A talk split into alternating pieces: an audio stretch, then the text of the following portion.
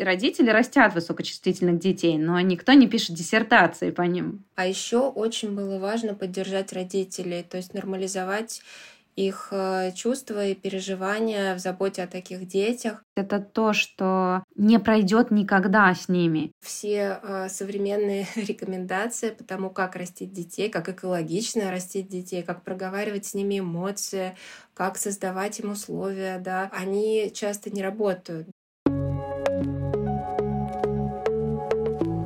Всем привет! Это подкаст «Послушай маму», и меня зовут Таня Михей. В этом подкасте я собираюсь говорить о современном родительстве, о том, как теория привязанности выглядит и работает на практике, о том, как растут дети и как рядом с ними неизбежно растем и мы. Всем привет! Вы слушаете подкаст «Послушай маму», и сегодня у меня в гостях Анна Искусных, психотерапевт, мама двоих мальчишек и человек, который сделал, на мой взгляд, какую-то феноменальную работу, защитил диссертацию по высокочувствительным детям. Привет, Аня. Привет, всем добрый день. Правильно ли я тебя представила, и что бы ты, может быть, хотела бы добавить или уточнить? Да, Тань, правильно представила. Я психолог, я работаю со взрослыми, консультирую по детско-родительским отношениям в подходе привязанности. Сейчас учусь еще на игрового терапевта, планирую работу с детьми. Диссертация, да, она была посвящена как высокочувствительным детям, так и заботе родителей о высокочувствительных детях. То есть тому, как это переживается родителям, какие сложности у него возникают, что он видит из нюансов чувствительности, того, что не описано где-то в книгах, в статьях. И самое главное, как справляется, что работает и что не работает, и что спустя некоторое время из этого получается. То есть там были родители разновозрастных высокочувствительных детей. И да, получилась такая очень личная, так скажем, работа, потому что очень открыто делились респонденты с информацией вот о своих сложностях воспитания и о своем пути. Собственно говоря, мы так с тобой и познакомились. Да. Потому что я была одним из респондентов у тебя в работе. Я очень рада этому, что такой случай нас свел. Я тоже очень рада. Смотри, ну вот по каким-то там последним данным, на самом деле высокочувствительных детей не так мало. Там по разным данным, от 15 до 20% всех детей, которые рождаются, они причисляются к высокочувствительным. И родители растят высокочувствительных детей, но никто не пишет диссертации по ним. Ну так, в широкой общественности, да? Почему именно эта тема? Мне было важно, да, по нескольким причинам писать на эту тему. Во-первых, это, так скажем, в какой-то степени дело части моей жизни, потому что я сама растила высокочувствительного ребенка и продолжаю растить. И это сфера моих непосредственных интересов на практике. Я очень много искала информации по этому вопросу. А во-вторых, я вижу, насколько отличаются подходы в воспитании высокочувствительных детей, потому что я еще изучала этот вопрос с точки зрения детской психиатрии, с точки зрения классической психологии, да, и воздействия, какие там предлагаются.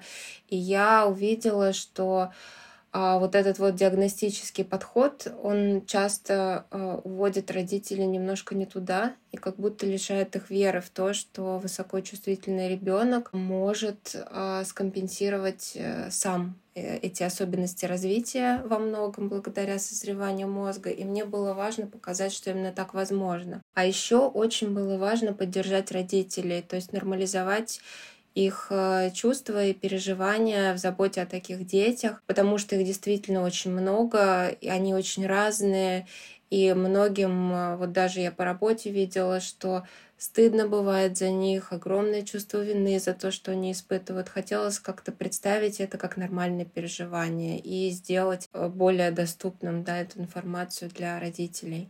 Угу. Знаешь, давай мы сейчас попробуем с тобой коротко дать характеристику высокочувствительным детям, либо как-то рассказать о том, чем они отличаются от более нормотипичных детей, просто потому, что этот подкаст выходит на всех площадках, и его слушают люди, которые, возможно, не читают ни твой блог, ни мой блог, и которые вообще очень далеки от каких-то, может быть, терминов, каких-то понятий, психологических феноменов. То есть вот как бы ты простыми словами для такого рядового слушателя могла бы описать, кто такой высокочувствительный ребенок, чем он отличается от нормотипичного ребенка и почему его так сложно растить, почему вот этим родителям, о которых ты сейчас говоришь, действительно нужна вот эта поддержка. Вот как-то простыми словами, да, чтобы было понятно человеку, который к психологии не имеет особого отношения. Угу. Начнем, наверное, тогда с минимального возраста ребенка, да, вот рождается младенец, да, который, например, не спит практически, или который спит просто с огромным количеством ритуалов, укладываний и так далее. То есть, если там, как правило, да, первое непонимание родителей и разочарование, да, состоит в том, что им транслируется, что вот родится младенец, он первые там полгода спит практически все время. Оказывается, совсем не так. Оказывается, что чтобы уложить ребенка спать, нужно ловить там окна сна определенные, нужно как-то обязательно тихо его укладывать, чтобы дома никто не шевелился, не было никаких громких звуков. И тут тоже часто родители стигматизируются и говорят, вы просто, значит, нужно включать там телевизор или громко шуметь, он тогда привыкнет и будет сам спать, но такого не происходит. Дальше эти дети, им сложно остановиться, когда они устают и перевозбуждаются. То есть вот присутствует некоторая расторможенность. А когда ребенок перевозбужден, он не может уснуть, он не может переключиться в режим отдыха, его нервная система очень сильно разгоняется и очень медленно затормаживается.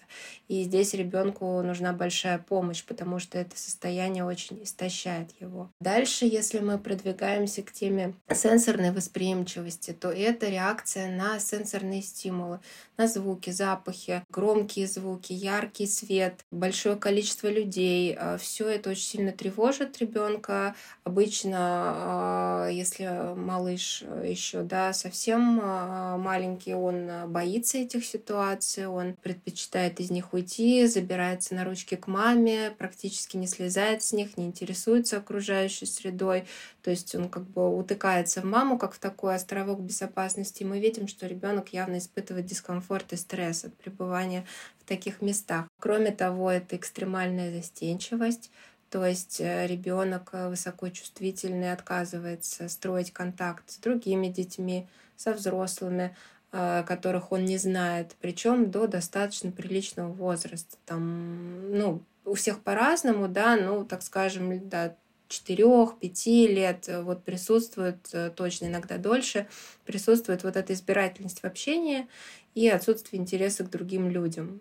Либо ребенок просто стоит в сторонке и наблюдает, такой режим сканирования окружающей среды. И, наверное, последняя особенность, да, которую хотелось бы сказать, это повышенная эмоциональная чувствительность, то есть это ребенок, которому очень сложно выдерживать сильные эмоции, поскольку он их чувствует гораздо глубже, они его затапливают, скажем так, и это очень, если это агрессия, это очень сильная агрессия, да, то есть ребенок плохо себя контролирует. Если это истерики, то это очень интенсивные истерики, в которых его очень сложно успокоить и вывести. Он сам не может из них выйти, ему нужна помощь родителей, чтобы выйти из этой истерики. И уязвимость к чувствам, когда мы с таким малышом начинаем говорить о том, что он, похоже, тебе грустно, да, или, похоже, ты разозлился. А в этот момент он может протестовать, кричать, просить замолчать, затыкать рот родителю, кричать «уходи». То есть настолько уязвимо проживать вот это, и когда кто-то это видит, наблюдает и называет, пусть даже самый близкий человек, это не работает, да, для ребенка это слишком. И какие сложности в связи с этим? Примерно такие, что все современные рекомендации по тому, как растить детей, как экологично растить детей, как проговаривать с ними эмоции, как создавать им условия, да, они часто не работают, да, потому что они созданы для нейротипичных детей, а с высокочувствительными, просто все сыпется. И родители часто думают, а что с нами не так? Мы, наверное, что-то не так делаем. То есть, вот же написано, проговаривайте эмоции, я проговариваю, это не работает.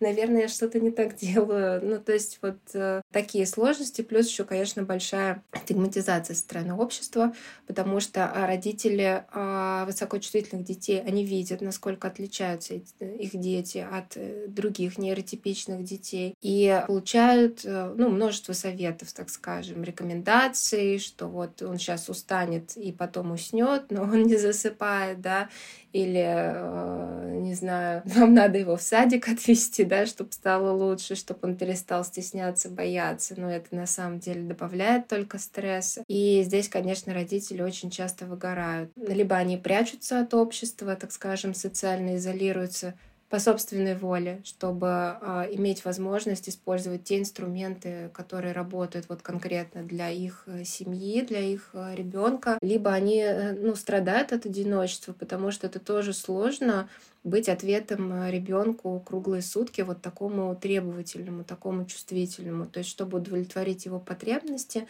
нужно гораздо больше усилий и, так скажем, гораздо больше деревни привязанности, а ее часто родители таких детей лишаются, потому что, условно, другие взрослые не поддерживают такой стиль воспитания и вообще не понимают, что это за ребенок и зачем с ним нужно так возиться. Я, знаешь, сейчас ты говоришь, я тебя слушаю, я словила такие флешбеки от младенчества и раннего детства своего старшего сына, да, то есть там лет 5 назад, 6.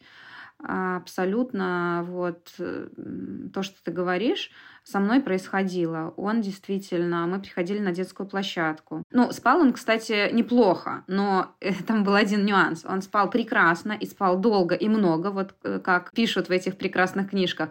Но было единственное условие. Он мог спать только, если я лежу рядом с ним. Да, это поэтому тоже, за первые полтора года жизни моего ребенка я перечитала столько книг, пересмотрела столько фильмов, и вообще можно было второе высшее образование получить. То есть я понимала абсолютно, что я не могу ничего сделать. Я очень быстро поняла, что я просто не могу ничего сделать. И все советы, которые там... я, правда, не обращалась к консультантам по сну. То есть я видела это как особенность какую-то, да? То есть вот мой ребенок может спать так. И если он спит так, мне нужно, значит, просто делать вот это. Как-то я к этому так относилась. И потом, да, года в 2-2.5, вот мы приходили на детскую площадку. У нас такая была, я жила тогда в городе. У нас такая была прекрасная, огромная такая детская площадка в виде такого замка, где собиралось много детей. В парке. И вот мы садились, мы приходили, он садился ко мне на колени, мы там час, сколько мы гуляли, 2-2.5, он сидел у меня на коленях и просто наблюдал за другими детьми. И я даже не знаю, что вообще во мне такое... То есть я тогда не знала про высокочувствительных детей ничего.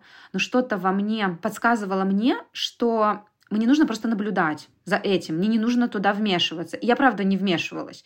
У меня такая мысль была, я как-то ее даже озвучивала в своих социальных сетях.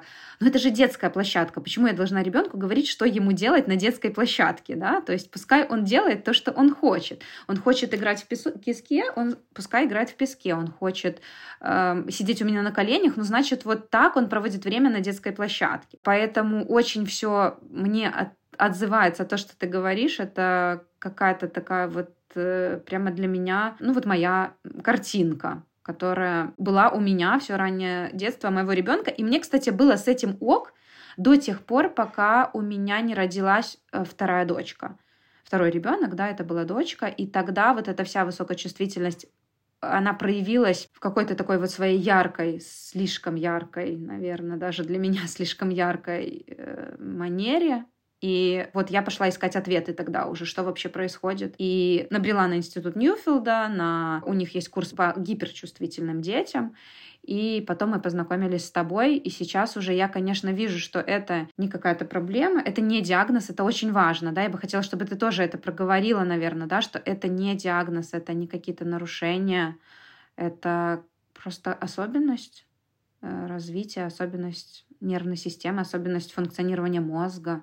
Да, и тут важно понять, что да, не все психологическое сообщество разделяет вот эту точку зрения, да, потому что ты вот сейчас рассказываешь о своем опыте, и мой опыт был очень похожий, да, то есть мы как-то справлялись, пока не родился второй сын, а потом, когда он родился, стало уже просто невозможно, да, без понимания того, что происходит, и я тоже пошла в Институт Ньюфелда, да, искать все эти ответы. Но вот сейчас, например, я очень рада, да, что то место, куда я пришла за ответами, был именно Институт Ньюфелда, потому что интуитивно очень отзывалась та информация, которую они предлагали, о том, что это не диагноз, о том, что это особенность, о том, что это может компенсироваться.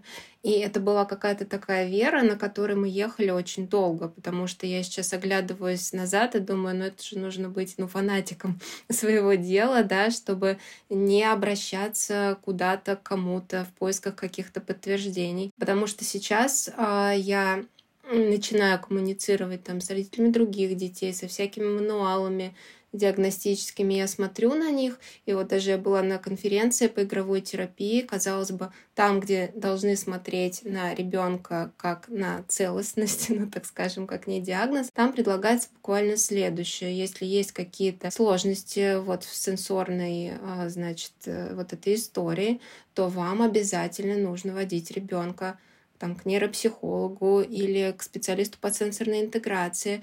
И это все, конечно, классно, но я не представляю, как высокочувствительного застенчивого ребенка можно оставить на занятиях с преподавателем. Это не работает. И плюс это такая история о том, что будет становиться только хуже, вам нужно обязательно принимать меры, и без нас вы не справитесь. И это очень отталкивает на самом деле, потому что есть возможности справляться, есть возможности организовывать разнообразную сенсорную среду для высокочувствительного ребенка и дома, но это будет все в контексте привязанности. И это будет гораздо менее стрессово для него, чем упражнения, занятия. То есть я не против них, если, есть такая возможность, если ребенок позволяет, но это условно не какой-то приговор. Высокочувствительность — это то, что красиво очень расцветает затем, если создаются благоприятные условия, если к ребенку не относятся как, не относятся к этому как к какому-то дефекту, какой-то отрицательной черте, а помогают ребенку наладить свои отношения именно с этой высокой чувствительностью. Потом он уже с возрастом сам понимает, что я не пойду на эту вечеринку, потому что я перегружусь здесь, или я предпочитаю провести выходные, в более спокойном режиме или на природе, чем ехать куда-то тусоваться. Да, ты как раз сказала о том, что эта особенность высокой чувствительности, она не может компенсироваться просто развитием, то есть просто человек растет, появляется больше зрелости. Тогда какие условия нужны высокочувствительному ребенку для того, чтобы он все-таки мог с этими своими особенностями подружиться, их понять, увидеть и начать организовывать свою собственную жизнь с учетом своей высокочувствительности? Я даже в работе, выделяла особенные потребности высокочувствительных детей. К первой потребности я бы отнесла эту регулируемую среду с сенсорными стимулами. То есть сначала родитель, помимо того, что он формирует привязанность с ребенком и обеспечивает ему условия для созревания, для взросления. К этим условиям относится сенсорная среда посильная для ребенка, то есть это отсутствие каких-то посещения, шумных мест, или, например, если планируется посещение такого места, то это, скорее всего, будет одно какое-то дело за день, потому что ребенок устанет, перегрузится, и потом лучше провести это более как-то спокойно время. Это потребность проявлять застенчивость для ребенка, то есть когда мы не выталкиваем ребенка в контакт с другими взрослыми, с другими детьми, когда мы не говорим: иди поиграй, иди познакомься, иди сам спроси, иди сходи один в магазин, тебе же уже 9 лет, когда ребенок к этому сам не готов, потому что высокочувствительные дети, у них есть еще определенная такая повышенная тревога за существование, они тревожатся. Они более, собранные, чем нейротипичные детки, расслабленные, и они такие более включенные в контекст окружающей среды, поэтому им важно еще дать пространство для проявления этой осторожности, не шеймить их за тревогу, не говорить: ты чего, давай будь смелым, а поддерживать эту историю про то, что испытывать тревогу — это нормально. Если ты сейчас не готов, мы можем подождать. Нет никакой необходимости совершать сейчас какие-то подвиги, например, залезать на высокую горку. Потом он обязательно на нее залезет. Он будет готов к этому, у него будет свой интерес к этому.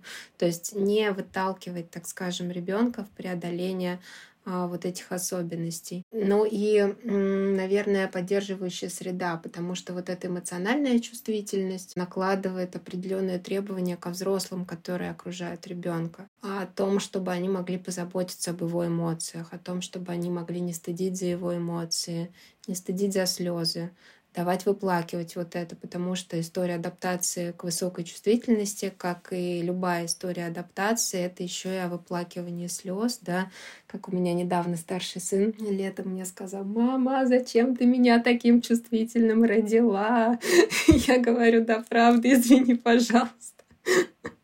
Да, то есть здесь важно создать вот эти условия для слез, чтобы можно было адаптироваться к тому, что я именно такой, да, и вот именно с таким собой мне нужно жить в этом мире. У меня нет какого-то другого себя, только то, что есть. Но ты вот говоришь, что, то есть, взрослые создают эти условия, когда они видят, что у ребенка есть такие особенности, да? Если мы, допустим, не говорим о тех родителях, которые вообще не готовы как-то высокой чувствительностью обходиться и идут проторенной дорожкой обычных, традиционных, я даже не знаю, как сказать, да, воспитательных методик. Но, допустим, есть родитель, который в своем ребенке видит высокую чувствительность, он понимает, какие ему нужно создавать условия, и он это делает. Но это от родителя требует гораздо больше, даже не физических, а какого-то эмоционального ресурса для того, чтобы вообще просто быть рядом, быть включенным с этим ребенком. Как взрослому вообще можно себе помочь? Потому что, мне кажется, проблема, вот как я сейчас, знаешь, углубляюсь и вижу, проблема современных родителей не в том, что они не понимают детей. Очень многие готовы пересмотреть свои какие-то установки из детства, да, и какие-то шаблоны закрепленные. Уже очень много людей, много говорят о привязанности, о важности привязанности. Многие люди видят в этом смысл и, какое-то рациональное зерно и здравый смысл, и они готовы к этому. Но у родителей не хватает тупо просто ресурса собственного, да. Я сейчас это вижу, как суперпростыми словами, не хватает помощи других взрослых. Они бы гораздо более были терпимые и более включенные в детей, если бы у них была помощь других взрослых, которой нету, особенно сейчас в контексте повальной иммиграции, когда люди вынуждены уезжать в другие страны, отрываться от своей семьи, от своих корней, от своих домов, оставаться один на один в чужой стране с детьми, с работами, с бытом. Вот родителям высокочувствительных детей, как вообще им выживать? Другого даже у меня слова нету. Это очень хороший вопрос, да, это тот как раз парадокс, который я описываю в работе, вот как раз-таки диссертация, о том, что у высокочувствительных детей гораздо больше потребностей, соответственно, возможности родителей по удовлетворению этих потребностей они меньше, да, и как бы родитель обращается, разворачивается к обществу, да, к друзьям, к родственникам за поддержкой, да, и часто получает вот эту стигму о том, что, ты так его воспитываешь, давай сама, да, и это, конечно, очень печальная история. Конечно, очень большую роль играют взгляды партнера, да, отца ребенка на заботу о высокочувствительном ребенке, является очень важным поддерживающим фактором, потому что семья — это, система, да, и гораздо сложнее растить высокочувствительного ребенка, если взгляды с партнером отличаются, если там мама видит особенности, да, а папа не видит. Это сложная история. Конечно, деревня привязанности.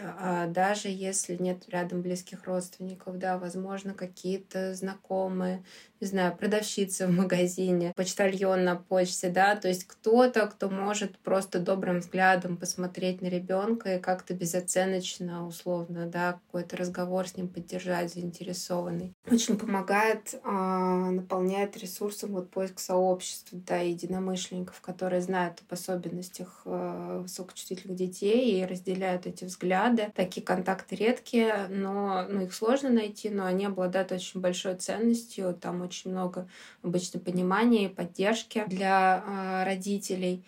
И еще, скажем так, вот еще фактор, который я видела, это культуральная среда. То есть есть страны гораздо более дружественные вообще, в принципе, к детским проявлениям, к истерикам, там более толерантное, мягкое отношение, система образования соответствующая. Вот, то есть это, например, Сербия, Ирландия. Если вы рассматриваете сейчас вопрос иммиграции, вы можете учесть это. И наоборот, есть страны, да, в которых условно менее дружественная среда по отношению к высокочувствительным детям. Это, например, там, я не знаю, вмешивающиеся взрослые, да, или взрослые с какими-то ригидными взглядами, уже устоявшимися на воспитание. Или, например, страны, где обязательная система образования там начинается лет с 4, да, и это, конечно, очень сложная история для чувствительного ребенка о том, чтобы отделить его и туда поместить, это огромный стресс. И также могу назвать психотерапию, да, потому что иногда мы приходим за поддержкой именно, да, я сама так пришла в свою личную терапию, когда в стадии какого-то жуткого выгорания в родительстве с 2 детьми, один из которых чувствительный, никак не может адаптироваться, условно, к появлению младшего сиблинга. И да, это тоже может быть способом канализировать фрустрацию свою, тревогу свою, потому что то, что я вижу, мало, так скажем, понимать, да, и осознавать, что мы на правильном пути, да, что мы там напитываем ребенка, что мы даем ему привязанность, что мы учитываем его особенности. Периодически такие, ну, у нас взлеты и падения в своем родительстве. Оно не какое-то линейное, да, иногда мы начинаем сомневаться и понимать, что а если мы делаем что-то неправильно, да, а если все-таки надо послушать других, а если нужно сделать так, потому что это, ну, прямо скажем, это марафон. То есть дождаться плодов чувствительности занимает иногда там, 5 лет, да, 7 лет, иногда больше лет, в зависимости, да, от проявленности этой чувствительности. И, конечно, здесь нужно искать себе поддержку любыми способами, которыми можно общаться, например, с родителями высокочувствительных детей, кто уже подрос, да, кто уже там, кого воспитывали вот более щадяще, так скажем, нетрадиционно, и кто не вырос каким-то чудовищем, да, как ни странно, наоборот, раскрылся и сейчас скомпенсировал что-то. То есть любая поддержка, которая есть у вас, да, которая доступна. Если ее нет, то это, конечно, тщетность. Опять-таки слезы о том, как хотелось бы, что хотелось бы сейчас, да, а это недоступно, потому что, ну, мы ответ. И обычно тот родитель, который проливает слезы над чувствительностью ребенка, понимает, что он единственный, кто может это делать, что он вот последний человек, на которого может рассчитывать ребенок. Ты знаешь, в моей жизни удивительным образом такой группой поддержки, это удивительно, оказался детский сад. Ну, даже мне его сложно назвать детским садом, мы его называем просто пространством для детей, потому что когда там, моему сыну было года 2-3, я абсолютно точно видела, что он не пойдет в детский сад, я не готова его отдавать, что он сам не готов. У него до... Ну вот ты говорила об этом. У него абсолютно не было до какого-то определенного возраста, уже достаточно большого, вообще никакого интереса к детям. Он, ну, абсолютно их стеснялся, пугался и не хотел вообще с ними никак коммуницировать и контактировать. И мы в подходе развития тоже говорим о том, что детский сад — это необходимость для взрослого скорее. Для того, чтобы пойти на работу, ну, освободить себе время. Но это не то, что нужно детям, ну, для какой-то пресловутой социализации или что-то такое. При этом, при всем, как раз-таки в этом пространстве для детей я нашла и поддержку, и сообщество единомышленников, и вообще много чего такого, что перевернула мой взгляд вообще на детские дошкольные учреждения, ну, если так можно назвать. Другой вопрос, что, конечно, это такое уникальное пространство, где знакомость, теория развития, где вообще пространство себя позиционирует не как хранилище детей, что ли, это можно назвать, поддержка родителей. Вот они так себя и позиционируют. То есть родитель главный, а мы просто помогаем родителю растить детей. Там очень мало людей, там много взрослых. Эти дети ориентированы на взрослых, а не друг на друга. И это все проговаривается. И таким образом готовятся воспитатели. Но новый воспитатель, когда попадает в это пространство, он сначала проходит несколько месяцев как помощник воспитателя, чтобы увидеть, как другие воспитатели общаются с детьми, общаются с родителями. Там очень много совместного времяпрепровождения, когда родители приходят в пространство и что-то делают вместе с детьми, помогают готовиться к праздникам, к каким-то важным событиям. То есть это совсем не похоже на тот детский сад, который, когда вот я говорю детский сад, я себе представляю, что я с утра отвожу ребенка и вечером его забираю. И что там происходит, как там происходит коммуникация с детьми, что там один взрослый на 30 этих детей, даже если не на 30, даже если на 18, это все равно очень много детей на одного взрослого. И, конечно же, то есть удивительным образом это пространство, оно и меня подлечило с моим детским опытом похода в детский сад. И вообще показало мне, как может строиться сообщество взрослых, которые все вместе растят вот этих вот детей. То есть это для меня оказалось просто удивительным каким-то местом. Я так рада, что мы туда вообще попали, что я его нашла, и что... И он действительно сын был какое-то время, я его повела туда в 4,5 года только.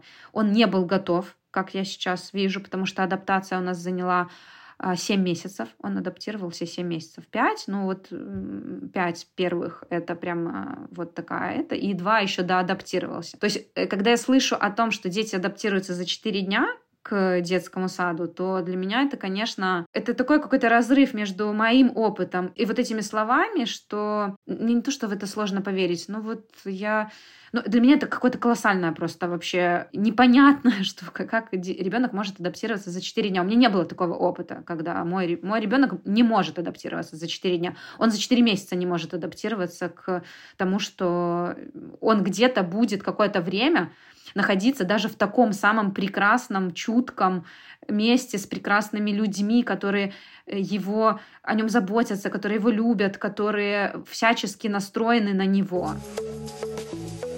Я хотела еще у тебя спросить, ты сказала о том, что очень важно, чтобы взрослые, которые непосредственно участвуют в выращивании вот этого конкретного высокочувствительного ребенка, какой-то, не то что одной линии придерживались даже воспитания, а скорее видели вот эти признаки высокочувствительности, и как-то с большим пониманием, с большим терпением к этому относились. А у тебя как? Вот как твой муж, он разделяет ли твой взгляд на высокочувствительного ребенка? Да, разделяет. Мы вместе проходили путь в Институте Ньюфелда. Я давала краткую выжимку вообще того, что важно, да, потому что у нас были проблемы определенные, у нас были шутки, истерики у ребенка там в его 3 года. Там это началось даже с 2 лет. Мы не дождались этого так называемого кризиса 3 лет. Потом я поняла, что все это, в принципе, не имеет большого смысла. Да, были проблемы, были сложности, и мы переживали, а вдруг он всегда будет таким агрессивным, а вдруг там эти истерики, они ему вредят, мешают, и как, что же делать, и мы вместе изучали вот этот вопрос. Я помню, как я решалась, купить первый интенсив, это мой первый курс был в Институте Ньюфелда, и он говорит, давай попробуем, что еще нам остается делать.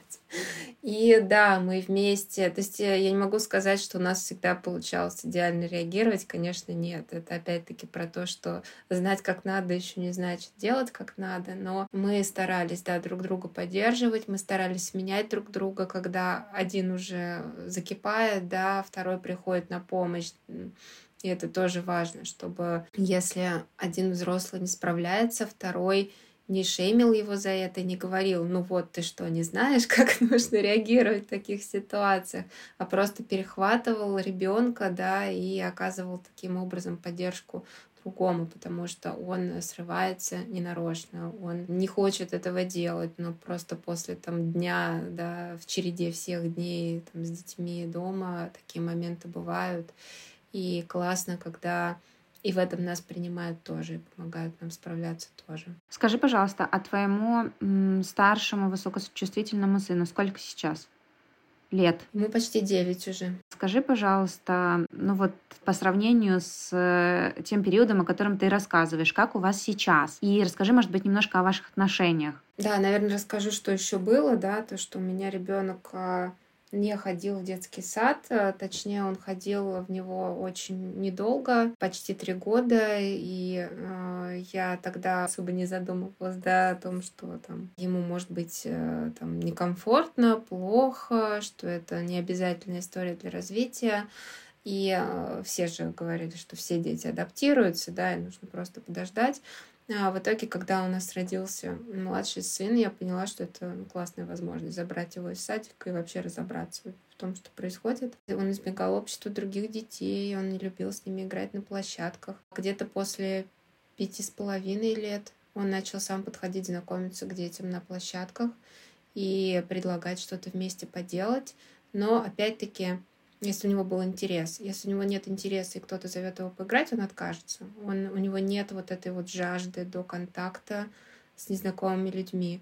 Он всегда знает, чем себя занять. Он всегда может найти себе какое-то занятие по интересам. Опять-таки, если вот мы говорим о возрасте где-то до 5,5 лет, там было минимум свободной игры. Ну, точнее, она была, но такая очень эпизодическая. В основном там было «мама, поиграй со мной», «папа, поиграй со мной», все делать вместе и так далее. И сейчас это человек, который может там полдня сидеть у себя в комнате и конструировать какие-то лего, вообще истории совершенно потрясающие. То есть вот он занимает себя, у него есть интересы, мы говорим, что у него есть свои дела, и мы действительно уважаем эти дела. Далее у нас он пошел в школу, но это частная школа, учитывая особенности чувствительности, мы сразу понимали, что мы не пойдем в государственную школу. И это школа, в которой он сформировал свой, ну, так скажем, свой вот этот вот круг привязанности, такой маленький, уютный. Даже несмотря на то, что там не один учитель, а то, что у них там несколько учителей по предметам, что, ну, редкость, так скажем, для 1 класса, для 2 класса. Он, как только, да, где-то месяц-полтора у нас заняла адаптация к школе, и после этого он начал, ну, то есть иногда он может сказать, что он не хочет идти в школу, но я знаю, что там, ему там комфортно и что он там раскрывается. То есть человек, который отказывался ходить на какие-то секции, на какие-то кружки, в какие-то общественные места. В прошлом году, в конце года, он сказал: я хочу выступить на сцене в школе со своим танцем. Вот, и он выступил, значит, этим танцем он научился сам по видеороликам на Ютубе, он там смотрел одного танцора, который ему очень нравится. Это просто было, вот мне не верилось, мне хотелось сказать: ущипните меня. Он не ходил раньше на секции, наша бабушка говорила: ну отдайте его уже куда-нибудь. Мы предлагали, но он отказывался, сейчас он увлекся брейк-дансом, он ходит туда по 3 раза в неделю, он постоянно тренируется дома сам, без каких-либо с нашей стороны побуждений, он научается уже делать какие-то там сложные элементы, он терпит, то есть вот эта вот история про интеграцию включилась, да, что я могу тренироваться, пока я не получу желаемый результат, да, а не вот это вот психование, простите, да, что, ну, фрустрация такая бурная, что у меня не получается, я ни на что не гожусь, то есть это тоже изменилось.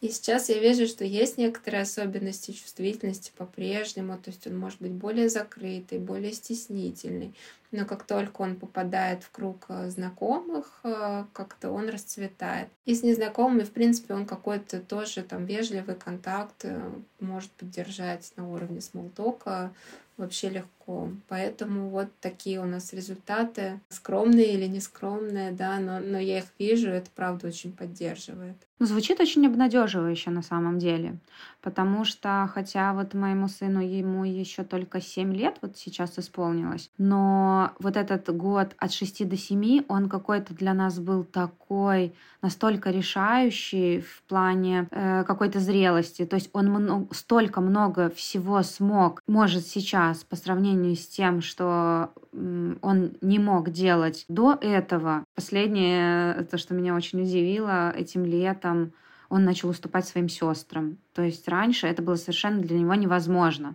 Вот если он уже взял какую-то игру или игрушку, или если что-то приходится делать, ну, что взрослый может сделать по очереди только для детей, то они конкурировали очень сильно за вот это первое место. У него есть одна родная сестра, одна двоюродная. То сейчас я вижу, что он временами, когда для него это, допустим, не принципиально важно, он достаточно легко уступает. Ну, он говорит, я первый, а ему кто-то говорит, нет, я первая.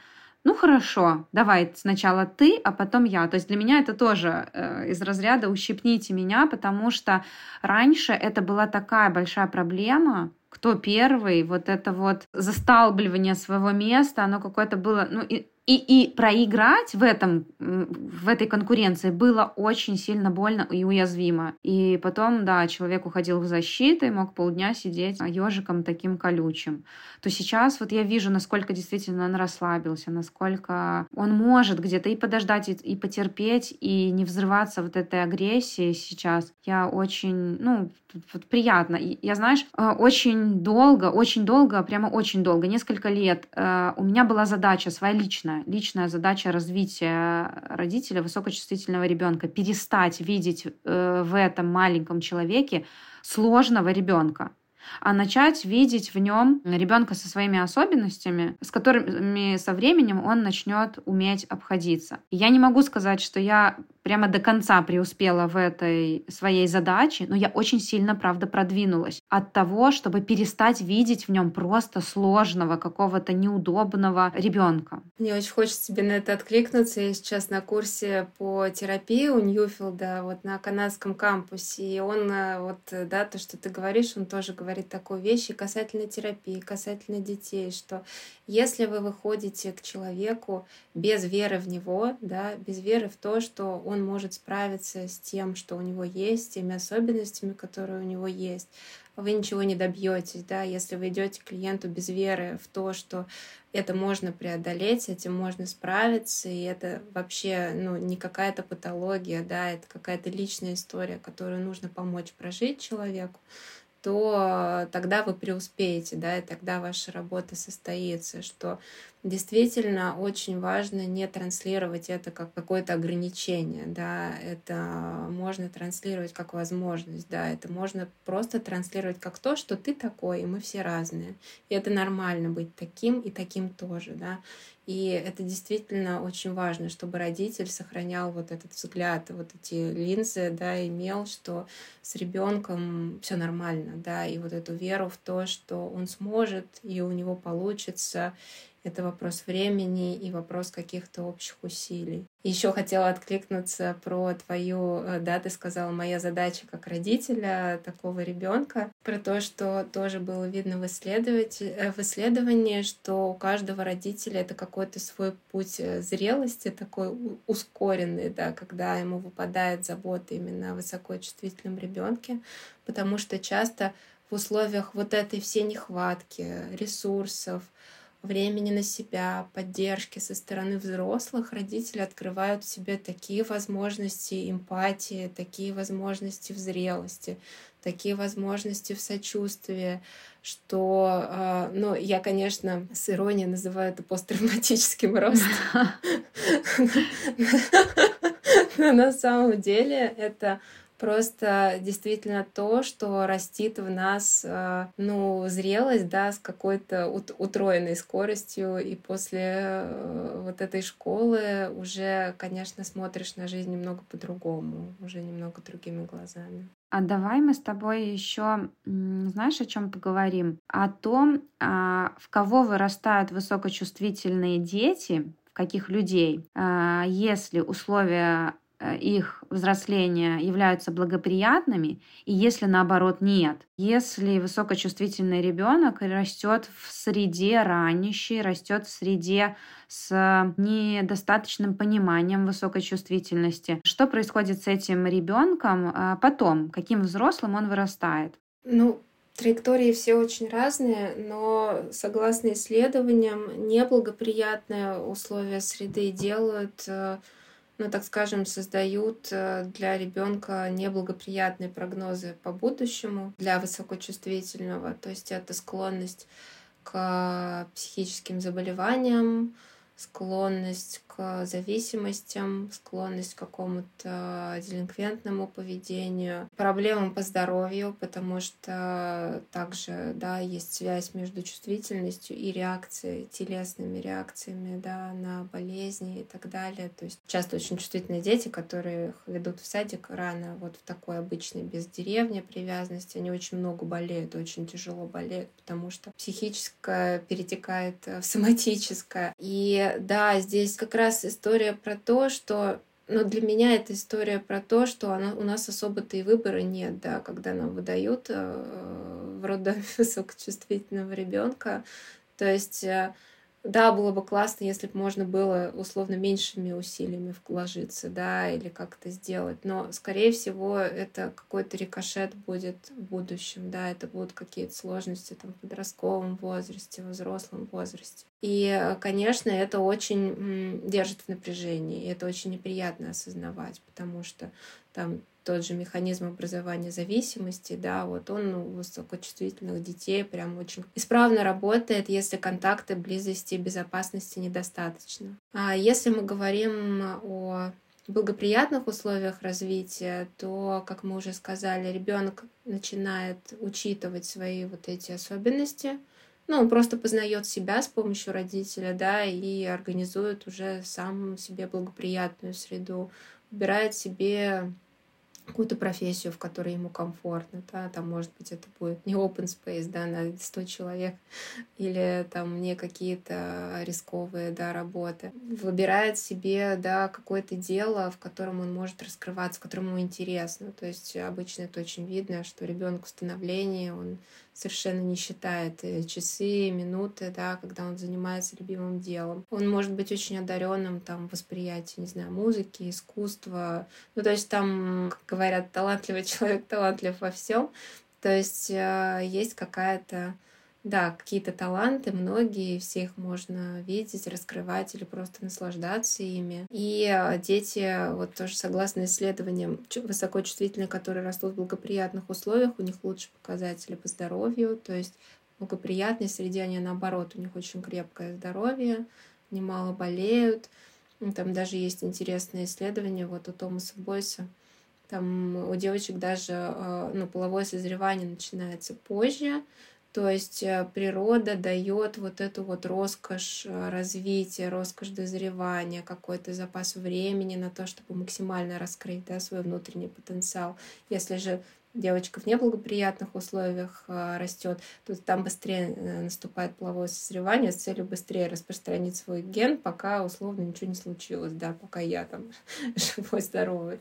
То есть это даже вот на уровне биологии вот эта чувствительность, она имеет определенные проявления. И это очень интересно, конечно, как это все устроено. Спасибо за такой классный пример. Я вот этого не знала про половое вот это созревание попозже. Очень интересно. Да, это есть у Томаса Бойса в книге «Дети-одуванчики и дети-орхидеи». И там он, кстати, тоже описывает случай того, как он взрослел в своей семье, в абсолютно благополучной семье.